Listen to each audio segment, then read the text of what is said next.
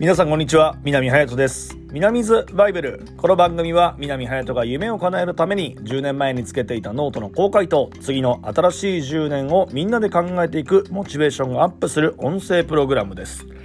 ということで今日はノートに戻っていきます。えー、2009年1月10日に、えー、書かれていますね。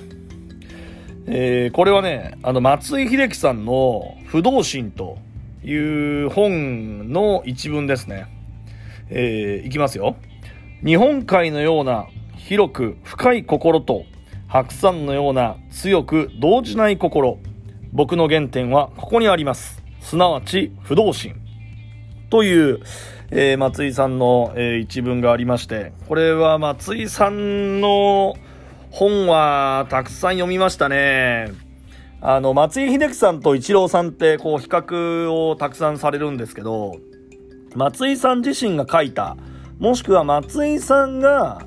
えー、お話をして、それをライターさんが書いたっていう本は結構あるんですけど、一郎さんが何かを話して、それをライターさんが書いた本ってほとんどないんですね。一郎さんの本は、一郎さんを分析する本。もしくは、一郎さんの言葉を、えー、抜粋したなんかメッセージ本。ぐらいしかなくですね、本当にイチローさんって謎がやっぱり多い方だなというのは感じるんですけども、まあその中松井さんはどちらかというとこういう本とかで自分の、えー、まあ心を表現していらっしゃるんですね。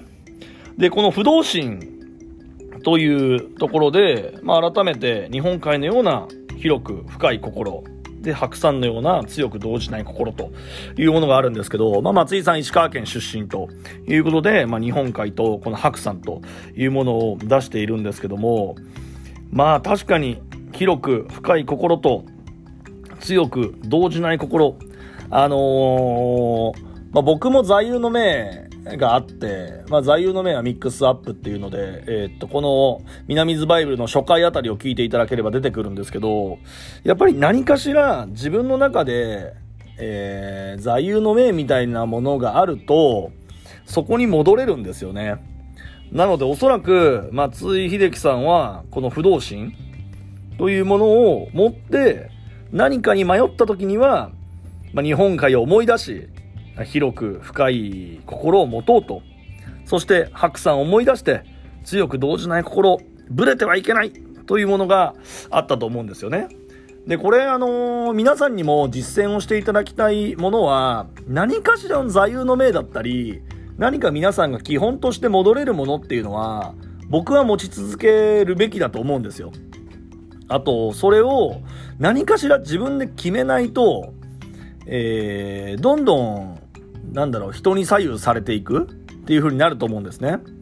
で、特に今の時代はもうテレビをつければ、まあ情報は肩だし、まあインターネットを広げれば、まあ嘘の情報なんかもたくさんあるので、そういった意味で、まあ自分を強く持つという意味で、座右の銘を、えー、持っていない方、何かしらやっぱり一つ決めてみてはいかがでしょうか？僕は決めて損はないと思います。あと、それが別に変化してもいいと思うので、えー、例えば、2020年の目標は、目標というか座右の銘はこれ、みたいなのを決めて、まあ、それを少し、こう、頭の片隅に置いていくと、どんどん、うん、自分の人生は変わっていくんじゃないかなと思うので、ぜひ実践をしてみてください。というところを僕は松井秀喜さんの、えー、この一言から学びました。で、松井秀喜さんの不動心は、僕、何回も読んでて、このノートの中に後々またたくさん出てくるので、また、えー、後ほど、えー、後ほどじゃないや、えー、後日ご紹介したいと思いますので、楽しみにお待ちください。ということで、今日は松井秀喜さんの不動心ご紹介しました。